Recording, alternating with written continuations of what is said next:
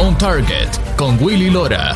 Análisis a profundidad de temas nacionales e internacionales con los invitados más relevantes. Comenzamos.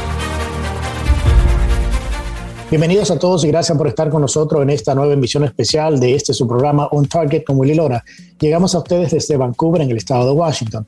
Quiero agradecer a nuestro público de la radio Acción 97.9 FM, 810 AM y 100.3.3 en alta definición y en la aplicación de iHeartRadio por su sintonía y permitirnos llevarles el análisis de los temas más relevantes a nivel nacional e internacional. On Target con Willy Lora. Durante esta hora analizaremos con nuestra mesa redonda política el ataque terrorista en el aeropuerto de Kabul, en Afganistán, que ha dominado los titulares de la prensa nacional e internacional. Esta semana un grupo denominados, denominados ISIS-K, operando en Afganistán, condujo un ataque terrorista suicida en la puerta principal en el aeropuerto de Kabul, directamente matando a 13 soldados estadounidenses, hiriendo a otros 18 y otras decenas de muertos y heridos afganos. Este ataque viene a ser, según analistas en Washington, el día más negro de la vida política del presidente Biden.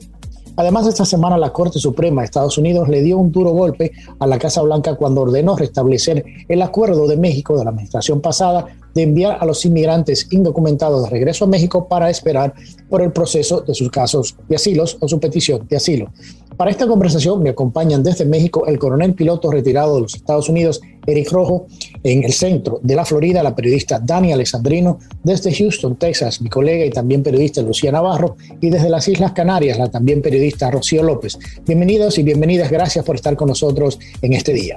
Bueno, quiero comenzar con Eric. Eric quería eh, conocer su apreciación con su experiencia eh, que tuvo en Vietnam, de lo que se vivió en Saigón, lo que vivimos en Afganistán, eh, con la salida de una, una salida que todos nos cuestionamos, no solamente en Estados Unidos, sino en el mundo, y obviamente el ataque terrorista a la base donde murieron 13 soldados estadounidenses. Hola Willy, mira, hay una comparación pues realmente relativa entre lo que pasó en Vietnam y lo que está sucediendo en Afganistán, porque ahí todavía no acabamos y no sabemos cómo, cómo vamos a acabar, porque hay demasiados hilos sueltos. En ambos casos son derrotas políticas y como militar yo puedo decir, nunca nos han derrotado en el campo de batalla, pero hay que tomar dos cosas en cuenta. Los ejércitos estamos para ganar las guerras, no para ganar la paz. Entonces, si los civiles no saben ganar la paz, y no saben después de 20 años, sea quien haya sido presidente, lograr los objetivos que queríamos, tenemos problemas. Pero ahora, después de que el presidente Trump correctamente dijo, tenemos demasiado tiempo ahí, él no pensaba salirse ni como dicen aquí en México, como sirvienta que dice ya me voy, ya me fui. Y, e iba a dejar una presencia importante en la región, que ahora ya sabemos que Biden fue con Vladimir Putin en junio y le dijo, oye, si me salgo de aquí me dejas entrar acá en uno de los stands. Y pues claro, Putin se rió de él y lo mandó muy lejos. Entonces vamos a quedarnos sin ninguna presencia que pueda ser influencia de cualquier tipo en la región. Pero volviendo al, la situación de hoy. La evacuación de Saigón, lo que vimos en las fotos fue la evacuación de la embajada, pero no se quedaron atrás miles de ciudadanos americanos. Claro, había muchos vietnamitas del sur que cuando el presidente Tu permitió que el ejército vietnamita, que estaba muy bien preparado y peleaba bien por su cuenta, yo, y esa es mi opinión personal, él dejó que empezara un colapso pensando que el presidente Ford iba a volver a mandar tropas americanas. Nunca entendió que cuando Ford dijo, nos fuimos, nos fuimos. Primero tenían que haber sacado el equipo y las armas o haberlas destruido, al mismo tiempo los ciudadanos, y eventualmente, desde una base correcta y no el aeropuerto de Kabul, poder controlar la situación hasta que decimos, ok, Afganistán, estás por tu cuenta, si es el talibán, si es Al-Qaeda o si es tu gobierno, este, nosotros ya, ya nos vamos. La situación en el aeropuerto es absurda, ¿ok? 2.500 soldados americanos, marines y demás, y todas las tropas de la OTAN, que no sabemos cuántos son. El perímetro es absurdo y no debía de habernos sorprendido lo que pasó ayer, porque realmente hay una bardita, hay una calle, la calle es, es la, la zona del buffer zone, pero ahí todo el mundo entra, sale y los talibanes son los guardias. Supuestamente ellos, no sé cómo, porque es un gobierno de facto, no es un gobierno real, se les permitió que fueran los que dieran el paso a quien entra y salía y se metían y había el desorden. Tengo entendido que el grupo que fue muy desafortunado ayer de ser las víctimas de las bombas ya habían entrado y alguien dijo no, tienen que volver a salir y en ese proceso entró el, este, el terrorista suicida y, y mató a mucha gente Además que en dos años no habíamos tenido una baja militar de Estados Unidos y de repente 13 en un solo momento. Eh, eso es una cosa, es, una tragedia. Yo usted toca un punto importante. Quiero ir ahora al otro lado del mundo antes de irme con, con Lucía y, Dani. Quiero ir donde Rocío para el tema de la OTAN y el tema de la Unión Europea, de cómo en, ese lado del mundo eh, se ha visto eh, la, manera que Estados Unidos ha, ha, hecho esta salida, el ataque terrorista y cómo se está cuestionando ahora, ahora mismo el liderazgo de Estados Unidos a nivel de Europa, a nivel de Europa y a nivel internacional. Bueno, hola Willy, gracias por la invitación y hola a todos. Bueno, la verdad es que después de escuchar a este experto en, la materia de seguridad, desde luego analizando desde el otro punto, como bien apuntas, lo que se está percibiendo de, de todo lo que está sucediendo en Afganistán y lo que es este ataque terrorista es como el comienzo, mm, denominábamos muchos compañeros, de una macabra fiesta.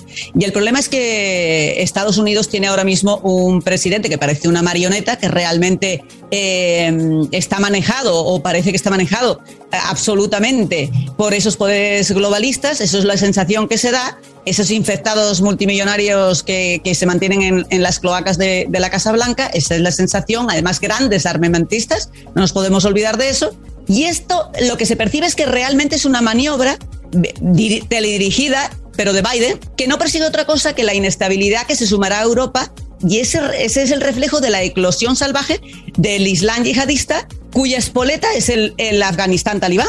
Eso es como realmente ahora mismo, eh, por ese, porque además Europa ahora mismo está envuelta en ese buenismo eh, que lo vemos en esa, eh, ahora lo que se está hablando también de la necesidad de, de admitir a los refugiados afganos, ¿no? Y con ese buenismo se van a colar miles de desalmados yihadistas dispuestos a crear el caos en el, viejo continente, atentados incluidos. Entonces, la, como decía al principio, la, esta nueva macabra fiesta ni siquiera ha comenzado y entre tanto, pues nos mantienen despistados con todo lo que está sucediendo. Por eso, eh, realmente no creemos que esto haya sido producto ni siquiera de una mala gestión, sino quizás más de algo cruelmente, cruelmente preparado, ¿no? Y, y las consecuencias Exactamente. Y las consecuencias, mm, desgraciadamente, puede ser que vuelva el ISIS, el terrorismo más cruel. O sea que em, Occidente yo creo que deberíamos por lo menos eh, poner el objetivo de prepararnos para ver lo que va a suceder ahora. Yo, yo, Lucía, yo te iba a preguntar un poco eso de que, que, acaba de hablar Rocío, porque ya eh, eh, Inglaterra y creo que Alemania o Francia ya, ya dijeron que dentro de los refugiados que habían recibido habían llegado yihadistas en este grupo que lo habían sido detenidos, lo habían descubierto que se habían infiltrado. Y, y eso es, es, problemático por el tema, por lo mismo que dijo el presidente en, en esta semana en su conferencia de prensa, donde habló y, y, también se reportó de que habían colaborado con el talibán, o sea, un grupo, el, el, talibán que se había venido peleando por años, que hace tres semanas eran enemigos, lo estábamos bombardeando, ahora estábamos compartiendo eh, información de inteligencia con el talibán. O sea, e, e, es algo de preocuparse, obviamente. Me parece que es algo bien estúpido, Willy, perdóname, es muy estúpido, porque para empezar, ¿cómo te pones a negociar con terroristas?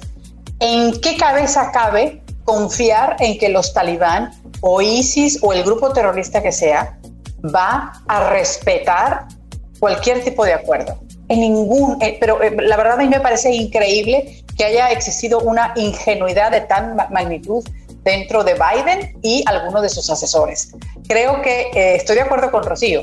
Aquí se va a colar una cantidad de gente que no sabemos realmente cuál es el pasado que tienen. Y estoy hablando eh, nada más de lo que pudiera llegar por avión y digámoslo así, con la, con, con la bendición del gobierno de Estados Unidos al sacarlos de esta situación que hay en Afganistán todavía no nos metemos a hablar de la frontera, Willy, que ustedes, tú sabes que la frontera sur también es otra puerta abierta por la que ha entrado, ve tú a saber quién. Entonces, yo estoy de acuerdo con Rocío.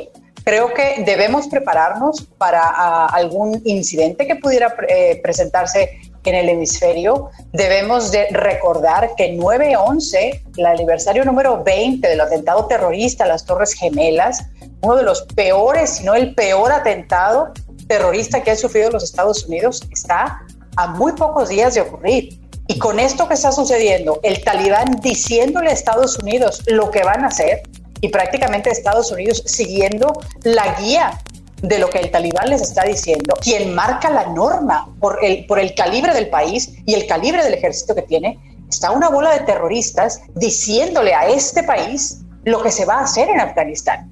Dania, eh, eh, Lucía es un punto, un punto muy importante de lo que el talibán le está diciendo a Estados Unidos que hacer. En la conferencia de prensa el presidente Biden hablaba de su misión y que iban a salir el 31 y que esa era la fecha. Eh, y todos entendemos, y lo que hemos visto el caso y lo que está pasando, sabemos que no va a poder cumplir con esa fecha, pero ¿qué lo ata a esa fecha? Es la pregunta. O sea, es una fecha que se ha puesto, autopuesto él mismo eh, eh, eh, entendiendo y todos sabiendo la, no solamente las debilidades, sino lo imposible de llegar a cumplir esa misión antes del 31 de agosto. ¿Qué lo ata él a esa fecha? El talibán. Esa fecha fue impuesta por el talibán. Esa fecha, o sea, una persona, primero que todo, vamos por parte. Eh, yo tengo que estar de acuerdo, obviamente, eh, con Rocío y con Lucía eh, en varios puntos. de hecho, me pareciera como que si Rocío y yo estuviésemos conectadas telepáticamente cuando ella dice que parece una marioneta. Yo no digo que parece una marioneta, yo digo que es una marioneta de los oligarcas, porque son los que están gobernando. Entonces yo siempre he dicho, Willy, tú lo sabes, que tenemos President in Name Only, tenemos un pino, que es una marioneta, que de los oligarcas, rodeado de un kindergarten de inexperimentados que están eh, básicamente gobernando basado en encuestas y gobernando porque lo aprendieron en un libro y no porque tienen la experiencia. Y es realmente triste lo que está ocurriendo y lo que está pasando con esa fecha en la que él está empeñado en salir para esa fecha es que fue el talibán que se le impuso el talibán le dijo, te vas porque Se la impuso porque él dijo que iba a salir el 31 de agosto y cuando él quiso revisar la fecha, el talibán le, dijeron que no. Eso es así, eso es así. Él había dicho el 31, entonces cuando se dio cuenta que no iba a poder irse el 31 sin asegurar todas las vidas estadounidenses que estaban dentro de Afganistán, las vidas de civiles, y, y cuando se dio cuenta del desastre de que prácticamente el talibán se apoderó de Kabul antes de que los Estados Unidos salieran de Afganistán, entonces ahí él tuvo que hacer algún tipo de introspección y, y su asesores y decirle, bueno, señor presidente, no creo que de aquí el 31 vamos a poder sacar a todos los estadounidenses porque se sospechaba que eran unos 11 mil estadounidenses que habían en suelo afgano. Entonces, recuerda que el martes, cuando se reunió el G7, una de las cosas que el G7 le imploró a Biden fue extender la fecha de salida. ¿Y qué hizo Biden? decidió no hacerlo, incluso en contra de los aliados del G7. Básicamente, ¿qué quiere decir eso? Que este señor está siendo primero manipulado por los oligarcas y segundo manipulado por un grupo de terroristas tercermundistas que le están diciendo, no, te vas porque te vas. Aquí quien está sentando las pautas somos nosotros. Y eso quedó evidenciado en el día de ayer en el discurso, que fue un discurso en donde el presidente de los Estados Unidos se vio vulnerable, se vio débil y se vio susceptible. ¿Y qué hace esto? Esto entonces hace que el resto del país se vea débil, vulnerable y susceptible. Y una de las cosas que yo he dicho en repetidas ocasiones en mi programa es, Alexander the Great siempre decía, yo no le temo a un ejército de borregos, eh, a un ejército de leones liderados por un borrego, le temo a un ejército de borregos liderados por un león. Lamentablemente, el ejército de leones que tenemos está siendo liderado por un borrego, por un borrego que ni siquiera tiene pensamiento propio. Y es realmente triste lo que estamos viendo ocurriendo en los Estados Unidos y a nivel mundial. Es complicado y en el próximo bloque vamos a hablar de, otros temas como no solamente las armas, sino el dinero que, que, estamos dejando atrás. Pero vamos a nuestra primera pausa, a regresar. Hablaremos también del futuro del liderazgo del Partido Demócrata en el Congreso y la Casa Blanca después de este ataque terrorista. Ya regresamos con más después de la pausa. On Target con Willy Lora, periodismo auténtico y objetivo. Ya regresamos. Target con Willy Lora. Actualidad y puntos de vista integrales. Ya estamos de vuelta. Y estamos de regreso con su programa On Target con Willy Lora. Después del ataque terrorista, muchos políticos en Washington, demócratas inclusive, que han criticado la decisión de salir de Afganistán de una manera no planificada, están expresando preocupación en poder continuar eh, con el control en el Congreso y el Senado en las elecciones del próximo año. La vicepresidenta Kamala Harris ha estado ausente en toda esta crisis y la presidenta del Congreso, Nancy Pelosi, salió a hablar sobre otro tema, nada que ver con Afganistán. Se ve claro un distanciamiento eh, de tanto la vicepresidenta y Nancy, Pelosi.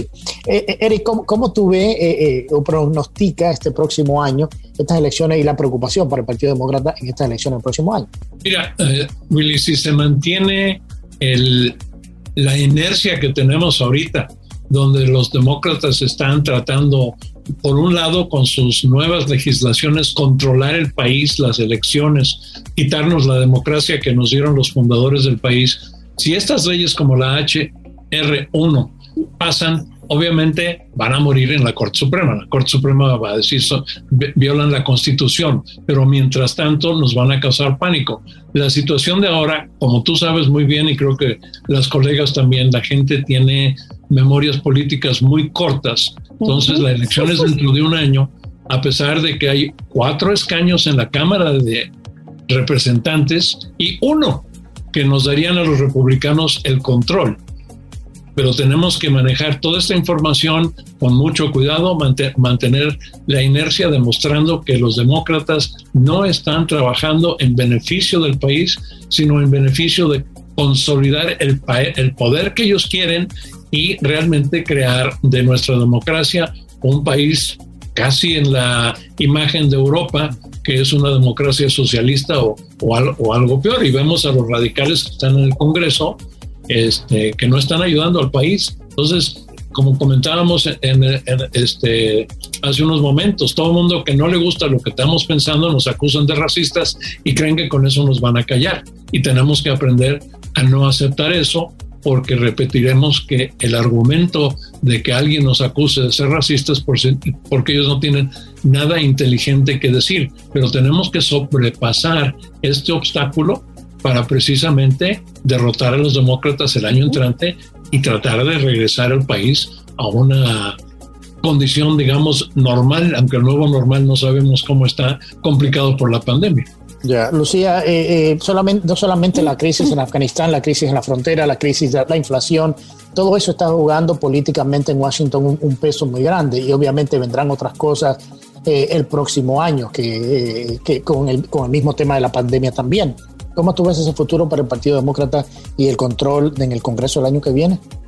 Pues la verdad es que yo esperaría, honestamente, que fuera un futuro negro, que no lograran las ambiciones que tienen, porque el, si, si en, esta, en esta coyuntura en la que tienen ocho meses en el poder han hecho semejante desastre, no quisiera yo pensar lo que lograrían hacer si se mantienen cuatro años en el poder con Joe Biden o con Kamala Harris si es que finalmente Biden decide renunciar o lo renuncian y Kamala Harris asuma el poder porque ella sería eh, pero tremendamente peor no nada más por, por la visión por la visión eh, eh, de, de, izquierda que tiene la gente que tiene que la rodea el grupo con el que ella se codea que es el grupo radical de izquierda del Partido Demócrata entre ellas Alexandria Ocasio Cortés de Nueva York yo creo que sería un daño enorme, pero enorme para los Estados Unidos. Abrirían la frontera de par en par, peor de cómo están. Ahora, eh, eh, en, estos ocho meses han entrado miles de personas de manera indocumentada y lo que pretende el Partido Demócrata es soltarlas en los estados del norte para que no puedan ser localizados otra vez y eh, crear mecanismos que permitan generar el voto entre estas personas obviamente para beneficiar a los, al, al, Partido Demócrata. Creo que esto es un caldo que se está cultivando para un potencial desastre peor del que tenemos el día de hoy. Dania, o sea, el peso de lo que estamos viviendo a nivel eh, en Afganistán el peso político o, lo que es el momento tan funesto políticamente para el presidente. Yo estuve hablando con varios contactos ayer del Partido Demócrata que son amigos y no solamente me expresaban la preocupación, sino que me decían que estaban viviendo en un momento indefendible para ellos como causa y indefendible para el mismo presidente y que le preocupaba mucho el futuro de ellos para el próximo año en las elecciones del término medio. Claro que, claro que les preocupa, o sea, recordemos que la, la mayoría es un margen bien finito tanto en Cámara como en el Senado. Eh, y de hecho, esa mayoría eh, fácilmente se cuestiona si en efecto fue legítima o no, porque podemos incluso hablar largo y tendido sobre los dos escaños que lograron adquirir en el Senado, eh, donde tenemos dos senadores demócratas que ganaron ese runoff election en Georgia, que son sumamente radicales de izquierda. Así que ellos saben, ellos les queda claro. Lo que pasa es que ahora mismo el partido está en una encrucijada. ¿Y cómo? Porque, y tiene algo que ver con lo que dijo Eric, al igual que con lo que dijo Lucía. Willy, a pesar de que nos enfrentamos a, elecciones de medio término el año que viene, ellos necesitan ahora evaluar si les conviene salir de Biden, ya sea invocando una vigésima quinta enmienda o pidiéndole que renuncie y permitiendo que Kamala asuma el rol. Pero la realidad del caso es que ellos saben que si esto ocurre antes de las elecciones de medio término, quiere decir que según leyes y eh, según las leyes y las reglas de la Constitución, Kamala no pudiese aspirar a dos términos consecutivos. Encima de eso que sabemos que Kamala Harris tampoco tiene la habilidad de ganar un debate porque en las primarias ella fue un desastre debatiendo y eso todo el mundo lo pudo ver.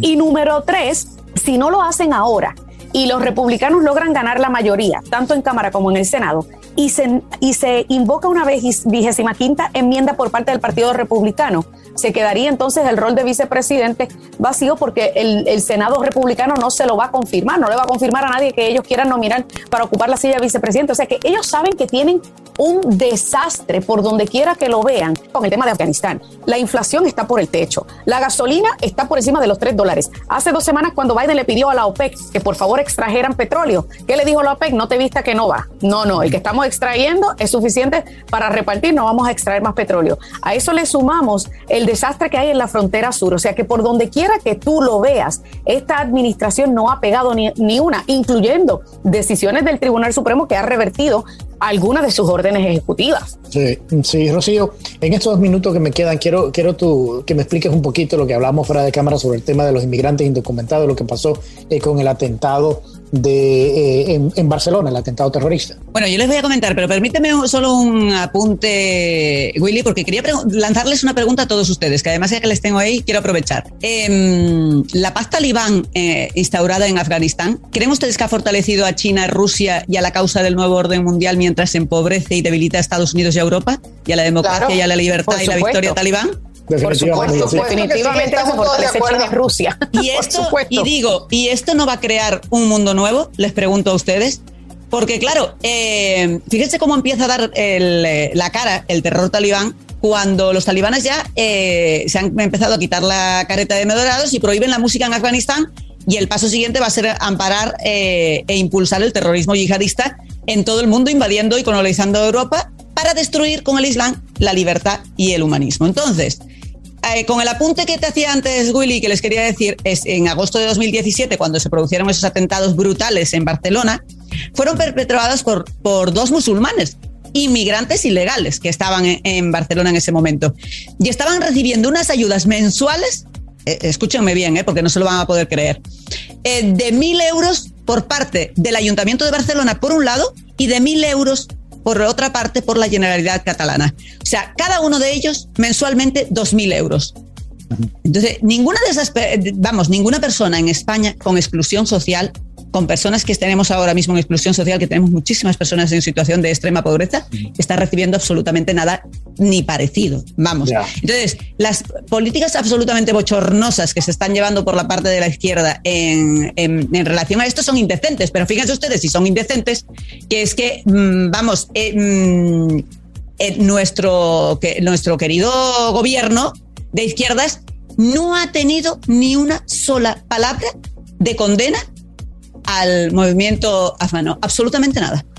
Es, increíble, pero bueno, yo creo que nos queda mucho todavía que, que, hablar, pero vamos a, nuestra última pausa de este programa y a regresar seguimos con el tema de Afganistán y además, además hablaremos sobre el otro revés que sufrió la Casa Blanca en el tema de la crisis migratoria y el regreso al uso de las mascarillas de manera obligatoria en los Estados Unidos, aunque estés ya vacunado. Ya regresamos con más después de la pausa. On Target con Willy Lora. Periodismo auténtico y objetivo. Ya regresamos. On Target con Willy Lora. Actualidad y puntos de vista integrales. Ya estamos de vuelta. Estamos de regreso con nuestra última parte de este programa especial, On Target, con Willy Lora. Eric, en la conferencia de prensa del presidente Biden habló algo que a mí, que tengo un poquito de experiencia en temas militares y a otros, me llamó mucho la, atención, que él dijo que sus asesores militares le dijeron que, que no era problema en abandonar la base aérea de Bagram, la cual tiene obviamente muchísimo más ventaja que el aeropuerto de Kabul a nivel estratégico de militar, tiene tres pistas de aterrizaje, o sea, es una base, una base gigantesca.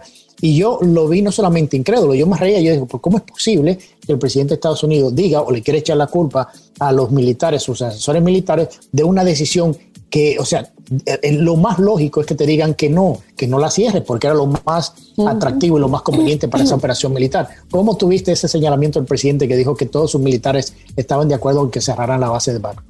En una palabra, mentira.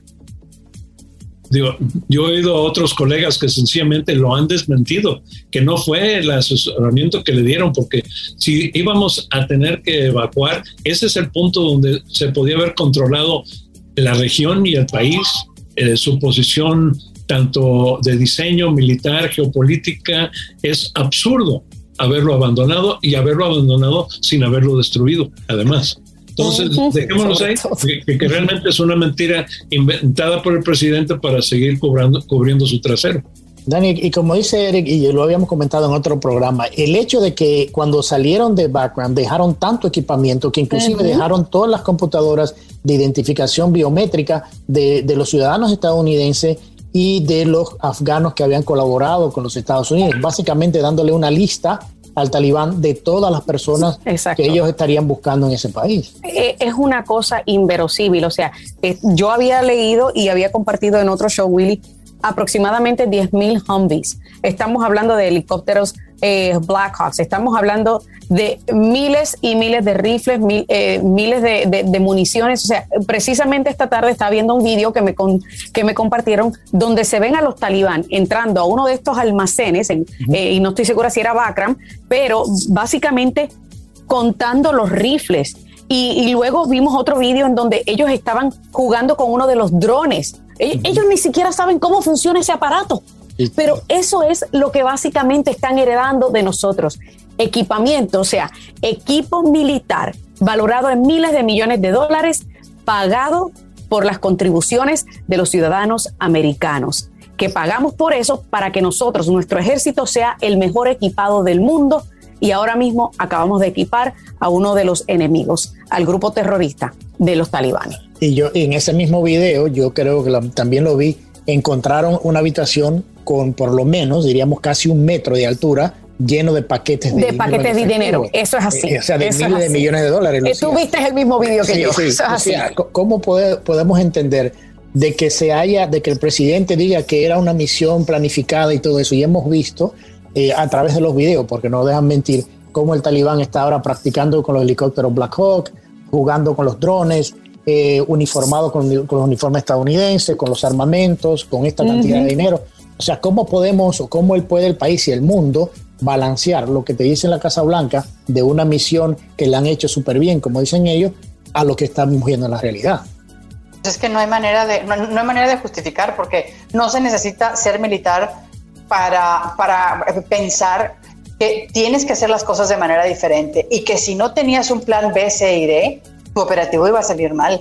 Por favor, que, que, Eric Rojo me, me corrija si, si estoy equivocada creo que eh, e, e, esta administración hizo las cosas eh, pues, de una forma perfectamente equivocada, perfectamente equivocada. No tenían la menor idea cómo se te puede ocurrir en un país como Afganistán, con la historia que tiene Afganistán de terrorismo, sacar las fuerzas militares, abandonar a los ciudadanos estadounidenses, abandonar a toda esa gente que sirvió como traductor al gobierno estadounidense, arriesgando su vida por los Estados Unidos mm. sin tener que hacerlo. Sí, bien, les pagaban un sueldo, pero de todas maneras estaban arriesgando la vida por un país distinto. ¿Cómo los vas a dejar ahí? ¿Cómo vas a dejar ahí ese equipo militar? Le estás dando juguetes caros a alguien que no tiene la menor idea ni de cómo usarlos para lo que deben ser, que es la defensa, no para el ataque, que es para lo que esta gente va a utilizar el equipo bélico que está ahí. Y la tecnología, señores, que les estamos revelando a este grupo terrorista. Por Dios, yo creo que no se necesita tener dos dedos de frente para darse cuenta que eso está perfectamente mal. Y, Rocío, viéndolo desde el punto de vista de la OTAN, me imagino la preocupación que dentro de los países de la OTAN tienen con, con este tema, porque también hay que entender y pensar de que dentro de los miles de, ciudadanos estadounidenses y colaboradores con el gobierno de Estados Unidos estaban los contratistas, que, esta administración le canceló los contratos, que estos contratistas eran los que estaban encargados de los mantenimientos de todo este equipamiento, de apoyar a la OTAN en, los servicios que estaban dando en estas bases militares en Afganistán, y de buena primera se quedaron en el aire y he visto varias reacciones de algunos de estos países de la OTAN donde han, hablado de la alta preocupación de este liderazgo de la Casa Blanca con esto que está pasando en Afganistán. Bueno, lo decía al principio, ¿no? Pero quiero eh, apuntar que estoy totalmente de acuerdo con, con, Lucía, porque probablemente sea una de las retiradas más vergonzosas de la historia que, hemos visto. O sea, yo creo que no hay, no hay definición posible para, para, lo que se ha hecho. Y de lo que se ve desde este lado, bueno, mm, me parece de lo, de lo más bochornoso que se puede calificar. Fíjense ustedes que el embajador de, España en, en, Afganistán, Ferran, ya, fue, ya había sido cesado por el presidente de España y la diplomática Paula Sánchez, que todavía estaban allí, que además salen cada día a las pistas del aeropuerto con chaleco antibales asegurando que no se irán de Afganistán hasta que todos hayan sido evacuados, ¿no? Que además mm, los que las personas de bien pensamos que si el señor Ferran ha sido cesado por Pedro Sánchez eh, tiene que ser buena gente, casi con, seguridad. Sí, sí. Entonces eso se llama ser líder. Eso es, eso es, lo que se llama ser líder, exactamente. Y eso lo conocen bien ustedes los que están dedicados a la seguridad de, de, nuestras naciones, pero que al final em, todo esto, por lo menos, y, eso Eric lo tiene que pensar más que nadie, es una traición absoluta hasta contra todos los que, luchan por la libertad, ¿no? O sea, no hay, no hay posibilidad ninguna de defender toda esta gestión. Es que no hay nada por donde, donde cogerlo, porque además los atentados tanto de Kabul refuerzan a, los talibanes, está claro, y a Israel, mientras debilitan más a Biden y mientras además nos debilitan más a todos los países de la OTAN. El problema es que si lo vemos desde Canarias, desde España, por ejemplo, lo vemos como verdadera preocupación, por no decir hasta un poco aterrados de todo lo que puede venir después de eso. ¿eh?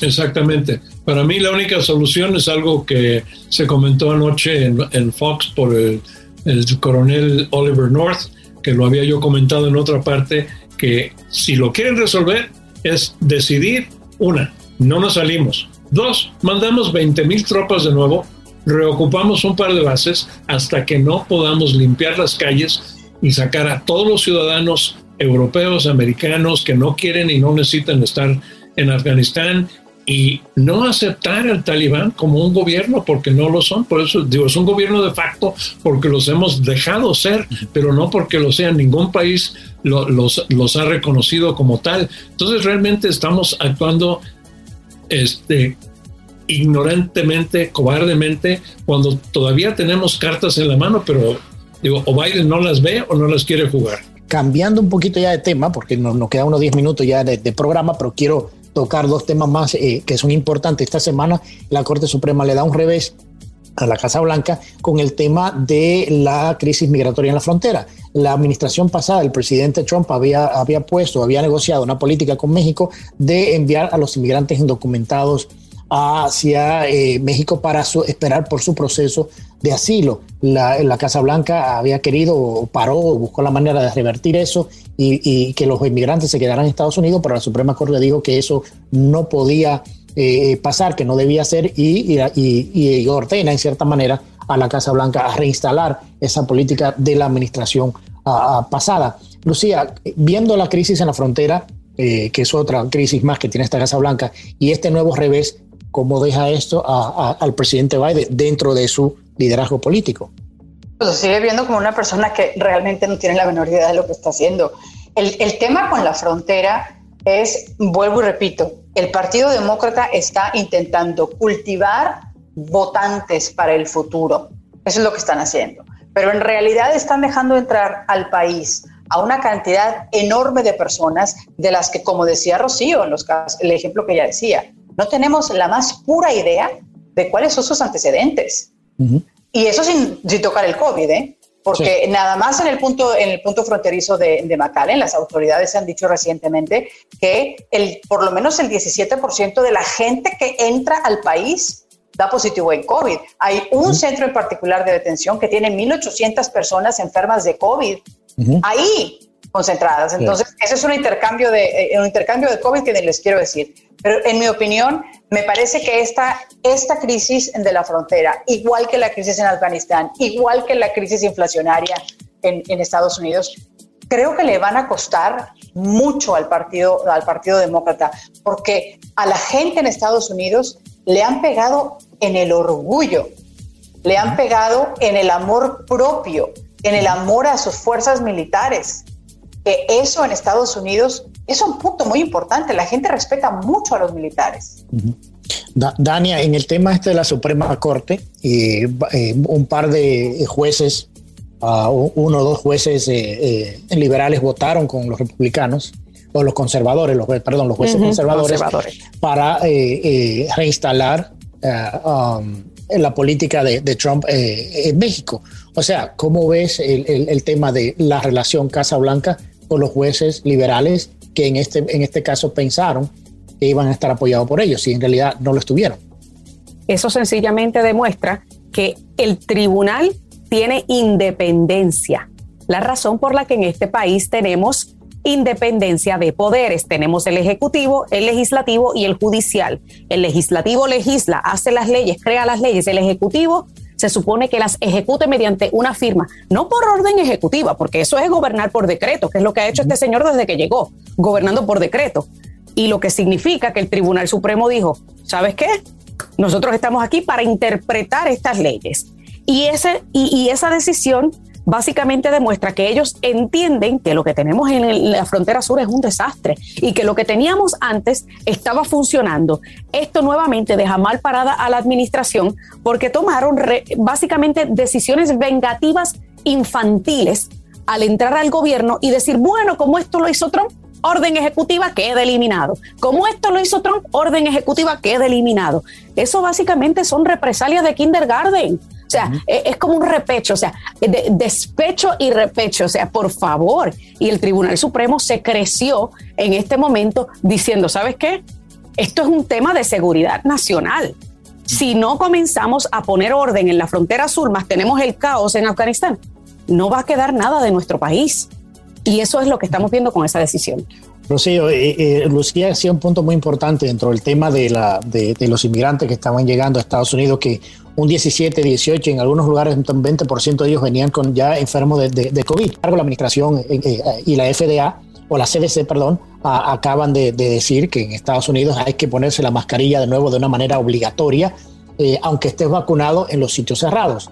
O sea, ¿cómo ven ustedes allá? Y yo sé que tú has tenido, hiciste tu editorial y has tenido a, eh, muy buena acogida con lo que hablaste sobre el tema de las mascarillas y las vacunas obligatorias en España. ¿Cómo lo ves tú que Estados Unidos ahora, después de que uno de los países que está más adelantado con el tema de las vacunas esté mandando a la gente ya vacunada también a, ponerse la mascarilla por el tema de la variante Delta. O sea que no es, y ya entendemos que la vacuna no te protege de que te vayas a contagiar de contagios, pero, o sea, ¿saben o no saben lo que están haciendo? O sea, ¿cómo, cómo lo ven ustedes por allá? ¿O cómo, cómo tú eh, lo has analizado y, lo que has hecho que te ha traído en cierta manera también al frente de esta discusión de, las vacunas y, mascarilla y en España? Bueno, primero que nada es que esta arma biológica, que, es este virus, mm, desde luego lo que está es siendo muy selectiva y muy bien aprovechada por los poderes para manejarla y para manejarnos a nosotros y para poder limitar nuestros derechos fundamentales. Eso sin duda alguna. Entonces, en cuanto a la inmigración, es que como es selectivo el virus, da igual, aquí teníamos un campamento donde toda la gente estaba hacinada y era un desastre, bueno, teníamos varios, y no pasaba nada. Ahí no teníamos problemas de, no problemas de contagios. O no sé si es que no, no, no, no lo sé, lo digo irónicamente porque como eh, por vos no se entiende tanto la ironía, lo digo irónicamente porque de verdad no, no se daba. Bueno, el caso es que esta imposición, lo que realmente vemos es que yo, eh, que al principio de todo esto, lo que he hecho es eh, entrevistar a personas que son pues expertos en esta materia sanitaria y que desde el principio apuntaban, pero estoy hablando de, gente muy, muy, muy de unos niveles internacionales brutales, y apuntaban a que la mascarilla no nos iba a salvar absolutamente de nada que lo único que iba a hacer es eh, crear en las personas, además, un estado de ansiedad ir en disminución de su calidad de vida, para nada iban a ayudar que estaba muy bien que si una persona estaba enferma y bueno, siempre iba a aportar el hecho de que si estás con alguien y estás cercano, pues que te la pongas para evitar que, el gran, eh, la gran cantidad de, virus que tú puedas tener, de esa carga viral, pues pueda pasar. Pero que el virus era mucho más pequeño, que los, eso lo hemos explicado por activa y por pasiva, que lo que son los, em, los agujeritos de la, de la mascarilla, para decirlo de una forma muy coloquial, y entonces eh, no iban a servir. De hecho, ¿qué vemos con la vacuna? Pues de la vacuna vemos que en principio decían que, bueno, primero la inmunización de rebaño, rebaño, que yo es una palabra que yo nunca entenderé, ya nos están llamando borregos de entrada.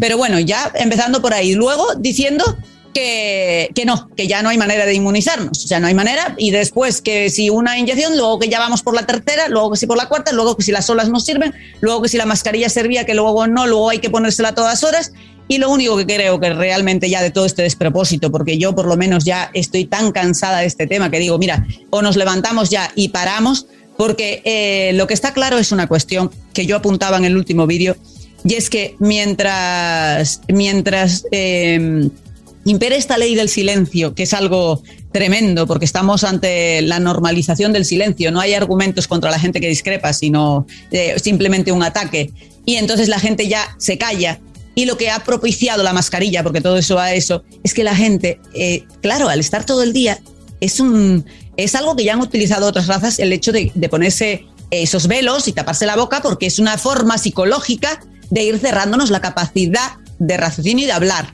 Entonces yo creo que eso es lo que ahora quieren volver a imponer eso, porque es que si de verdad paráramos y pensáramos los seres humanos, diríamos, vamos a ver, usted me ha dicho a mí primero que me vacune que ya con eso podía hacer una vida normal los que vacunados. Ahora que no. Ahora que resulta que da igual porque los vacunados contagian igual que los no vacunados. Ahora que resulta que da igual que aunque estés vacunado tienes que ponerte la, mascarilla para entrar en un lado. Que Es que de verdad es un despropósito tal que ya o, paramos y razonamos o nos fusilamos entre todos, porque a mí yo ya, este despropósito yo no lo entiendo, lo pille por donde lo pille, de verdad. O sea, Willy me va a perdonar, pero es que ya estoy hasta, no te voy a decir hasta dónde ya. Pero es cierto, porque el, tema, el tema es que ya inclusive ha perdido hasta toda la credibilidad muchas de las autoridades de, de salud por la, la, falta de coherencia en un mensaje y todavía tratando de, adivinar eh, cuál es el mejor tratamiento. El problema es que vamos, Willy, de emergencia en emergencia, de emergencia en emergencia. Y si, si realmente permitimos que, que el gobierno vulnere las leyes por una emergencia, siempre van a crear una emergencia para vulnerar las leyes. Y, eso es lo que están haciendo repetidas veces. Ya está.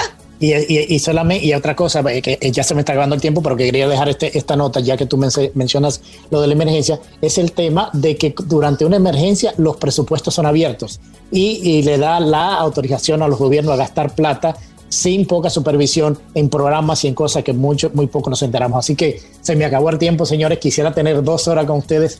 qué panel, qué panel. Eric, muchísimas gracias. Rocío, Lucía, Dania. O sea, una, una, una delicia poder tener, compartir esta hora con ustedes.